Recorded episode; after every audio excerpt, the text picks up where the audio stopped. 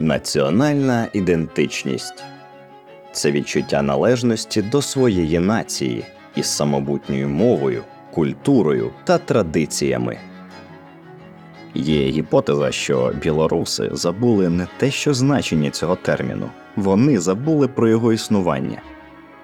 Те, що зараз Росія робить із Білоруссю, цей, так би мовити, союзницький вплив дає нам змогу подивитись в реальному часі на те, як ціла нація втрачає свою історичну пам'ять та спроможність бути собою. Але нащо людям та пам'ять, якщо хороший господарник гарно тримає вулицю у чистоті, а не згодний з його порядком за ґратами або в труні? В цьому епізоді поговоримо про те, як працює ідеологія в останній диктатурі Європи. Сподіваюсь, що останній. Уявіть, на чолі вашої держави розумний та далекоглядний президент. Він, як батько, дослухається до народу і виправдовує всі очікування. Справжній господар. Гарно звучить, чи не так? От і мені подобається урядова ідеологія в Білорусі. Її мета сформувати правильний менталітет та політичні погляди у суспільства. Політична доктрина Білорусі створює нові політичні та соціальні міфи, змінює погляди на національну історію, сприяє згуртуванню виборців навколо президента та конструює культ особи. Лукашенко є стрижнем ідеології, яка не робить різниці між президентом і державою. Президент, уряд і держава злиті в одне ціле. Без президента така ідеологія не має сенсу. Ідеологія білоруської влади більш персоніфікована, ніж ідеологія комуністичного режиму. Після відходу Лукашенка ідеологія сучасної білоруської влади припинить своє існування. Основна мета ідеології популяризація та вдосконалення іміджу батька. Усі засоби пропаганди використовують для того, щоб підкреслити нібито велику роль президента в історії країни та підкреслити, що без нього сучасної Білорусі б не існувало. Ідеологія ґрунтується на абсурдній передумові, що держава, народ і суспільство не зможуть належним чином функціонувати без сильної руки президента. Страждання, нещастя та трагедії, які спіткали білорусів протягом їхньої історії, використовують для створення міфу про національну жертву та підкреслюють особливу роль білоруського народу у порятунку східнослов'янської цивілізації. Згідно з офіційними підручниками історії та ідеології, Білорусь протягом тривалого періоду своєї історії була буфером, який захищав східноросійську слов'янську цивілізацію від агресії та нападів із заходу.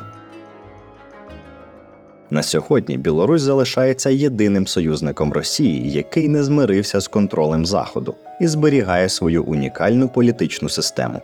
Вони єдина нація, яка не зрадила ідеалів слов'янської єдності та прагне до відновлення могутньої слов'янської держави. Ідея об'єднання братніх народів вже тривалий час є ключовим мотивом в ідеології влади. Згідно з ідеологічними довідниками, Білорусь не виникла б і не розвивалась як незалежна держава, якби не була частиною Радянського Союзу. Ніби нація не має історії позарадянського періоду. Роль Радянського Союзу гіперболізують та пропагують у багатьох сферах від державних символів до кіно. Політичні переконання, соціальна та економічна політика уряду та його відносини з суспільством доводять, що влада Білорусі прагне створити псевдорадянську державу в межах своєї країни. Влада на чолі з Лукашенком легко продала народу, який ностальгує ідею ворогів, а ті прийняли її як найцінніший спадок Радянського Союзу. Поняття ворог допомогло маніпулювати громадською думкою та поведінкою білорусів. Тих, чиї погляди суперечать офіційній ідеології, можна перетворити на ворогів. Саме це допомагає владі виправдовувати переслідування опонентів. Природно, що противники режиму Лукашенка є внутрішнім ворогом номер один. Однією з головних цілей ідеології його влади є маргіналізація опозиції та альтернативних ідей. Націоналізм, лібералізм, консерватизм, соціал-демократія та інші ідеї представлені у вкрай негативному світлі як руйнівні для білоруського народу. Роль опозиції внутрішня пропаганда зводить до просування чужих ідеалів і цінностей, чужих білоруському народу. Опозиційних політиків зазвичай зображують маріонетками західних країн, які є ким? Ну звісно, ворогами Білорусі. Західна цивілізація зображена як культура духовно ворожа східному слов'янству, яка прагне знищити слов'ян. Іноді навіть Росію сприймають як ворога. Це почало траплятися після того, як вона поступово скасувала субсидії, які підтримували економіку Білорусі. Обмеження свободи покликані гарантувати Лукашенку політичну недоторканність. Але офіційні ідеологи кажуть, що білоруське суспільство незріле і не готове сприйняти демократичні цінності. З цією метою уряд створив систему пропаганди та ідеології, яка проникає в суспільство від верхів до низів. Систему часто називають ідеологічною вертикаллю. Ідеологічне управління та відділи очолюють так звані ідеологічні працівники. Влада організовує регулярні лекції, семінари та практикуми в мінську та на місцях, щоб готувати та підвищувати кваліфікацію ідеологічних працівників. Якщо відбуваються зміни в офіційній позиції, то усіх головне ідеологічне управління президента, регіональні ідеологічні управління, мінські ідеологічні управління, районні ідеологічні відділи, ідеологічні відділи в університетах, школах, на підприємствах, військових частинах повідомляють про це. В обов'язки ідеологів входить промивання мізків персоналу на регулярних політичних брифінгах, збір і аналіз інформації про політичні погляди і настрої робітників і службовців, і, звісно, звітувати про свої висновки зацікавленим установам. Напередодні виборів ідеологи інструктують людей, коли вони мають голосувати і кого вони мають підтримувати. Зазвичай це відбувається під час п'ятиденного періоду дострокового голосування, яке критикують внутрішні та міжнародні спостерігачі як вразливе до зловживань. Особливо інтенсивно вони здійснюють індоктринацію в школах, коледжах та університетах. Індоктринація це наповнення широких верств населення вигідним для панівного прошарку людей певними ідеями та установками. Освіта, особливо гуманітарна, поступово перетворюється на механізм промивання мізків учням і позбавлення їх від критичного та незалежного ставлення до навколишнього світу. Ось, наприклад, курс Державна ідеологія ввели у Білорусі до шкільної програми на початку 2003 навчального року. Факультети політології, соціології, філософії та історії проводять підготовку з ідеології, пишуть і видають підручники з цього предмету. Ідеологія стала головним предметом в країні. Студенти зобов'язані скласти заліки та іспити з ідеології. Додаткові сесії з ідеології, які також називають політичними брифінгами, проводять в школах на регулярній основі. Крім академічних функцій, відділи ідеології працюють задля придушення і накомислення в головах студентів. Більшість університетів прийняли плани профілактичних заходів щодо запобігання участі студентів у діяльності незареєстрованих молодіжних формувань. Згідно з цими планами, працівники і викладачі відділів ідеології мають вивчати суспільно-політичні погляди студентів, виявляти студентів, які схильні до незареєстрованих молодіжних формувань, не допускати критики студентами влади під час занять. Агенти КДБ часто проводять те, що вони називають профілактичними бесідами зі студентами віч-навіч. Окрім ідеологічної вертикалі, у поширенні урядової ідеології беруть участь спонсоровані владою асоціації та провладні політичні партії, такі як Комуністична партія Білорусі, Ліберальна демократична партія та Аграрна партія. А найбільша державна молодіжна організація Білоруський народний союз молоді відіграє провідну роль у просуванні державної ідеології. Організація, яка фактично функціонує як частина ідеологічної вертикалі, має осередки у всіх навчальних закладах, військових частинах та правоохоронних органах. Вона налічує приблизно 500 тисяч членів. Членство в БРСМ є майже обов'язковим для студентів, молодих бюджетників і робітників і має вирішальне значення для кар'єри. Ця організація є монополією, через яку уряд реалізує свою молодіжну політику. А що зі ЗМІ? Їх, звісно, контролює держава. Поганий доступ до незалежних або альтернативних джерел інформації робить білорусів особливо вразливими для проурядової пропаганди. А такі програми, як Навколо земної кулі, Панорама і права людини, мають лише оманливі назви. Вони наполегливо і планомірно формують світогляд людей і допомагають владі вказувати масам на ворогів Білорусі. Телевізійні мережі системно вихваляють заслуги президента Лукашенка та очорнюють його опонентів. Мовники проводять масові провладні пропагандистські кампанії під час виборів, щоб згуртувати підтримку батька.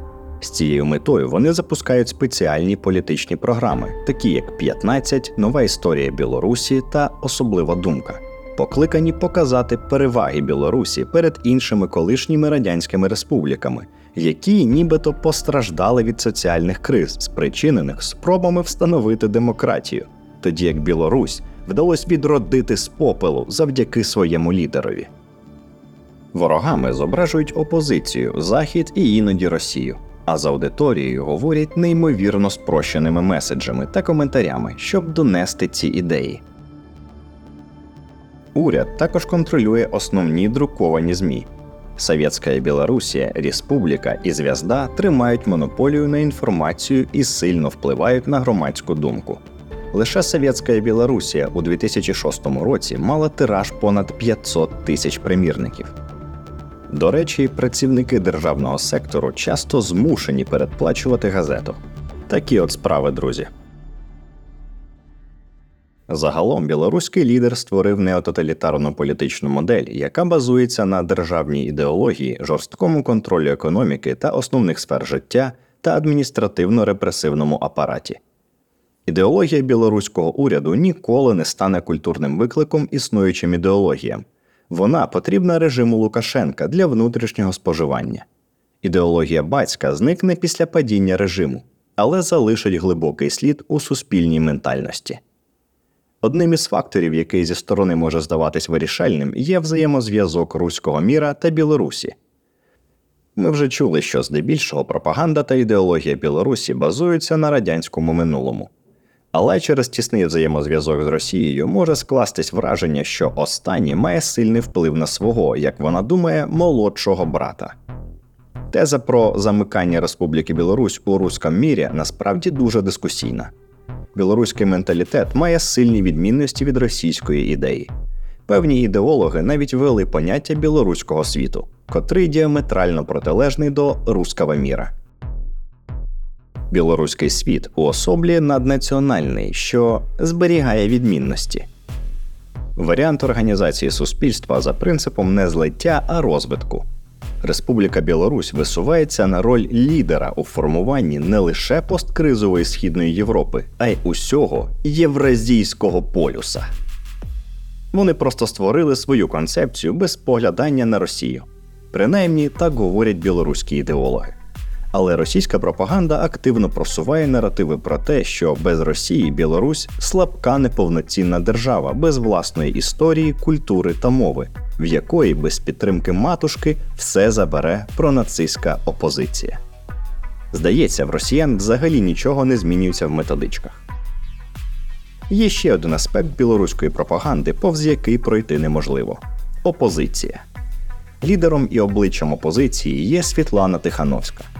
Її пропаганда і пропаганда усієї білоруської опозиції полягає в тому, щоб повністю дискредитувати Лукашенка в очах всього світу. Так звучать тези про те, що Лукашенка весь час використовує Путін у власних цілях. Через це білоруська незалежність також знаходиться під постійною загрозою.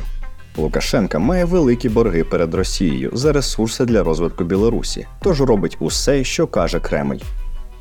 Через це усі мітинги були закриті у в'язницях. Демократія у Білорусі заборонена. Усі виступи проти державної політики будь-де так чи інакше репресуються. Пропаганда білоруської опозиції активно працює над тим, щоб допомагати емігрантам з їхньої рідної країни влаштуватись за кордоном, а також шукає підтримки в інших держав, щоб вони приймали білоруських біженців від режиму. Опозиція пропагує власний план перемоги на момент, коли буде помітним ослаблення режиму батька. Тоді опозиція планує заблокувати державні органи і почне проводити комунікацію з військовими, щоб ті прийняли сторону свободи. Сьогодні уся опозиція об'єднана, оскільки це необхідно мати центральний орган, котрий приймає рішення, навіть якщо він в еміграції. Білоруси мають бачити єдність і силу опозиційного уряду і довіряти йому. Зараз вони активно борються за визнання на загальносвітовій арені. Також опозиція направляє сили на роботу з мовою, ідентичністю та культурою білоруського народу, оскільки при режимі Лукашенка усе працює за радянським механізмом. Та як такої білоруської національної ідентичності зараз немає.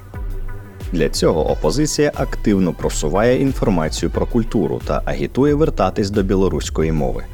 Вони постійно підтримують зв'язок з діячами всередині країни, будують міцну мережу прихильників і весь час тримають руку на пульсі того, які злочинства вчиняє режим Лукашенка. Звісно, той режим усіляко намагається дискредитувати опозицію, називаючи її маріонетковою, непідготовленою, розпорошеною, деколи відверто зневажає діячів. Але що з того вийде? Це був подкаст Анатомія пропаганди, створений проектом НІД за підтримки Праського центру громадянського суспільства. Підписуйтесь на подкаст, підтримуйте наші просвітницькі проекти для українців донатами. Посилання в описі до цього епізоду. З вами говорив я, Дмитро Поліщук. До наступного епізоду.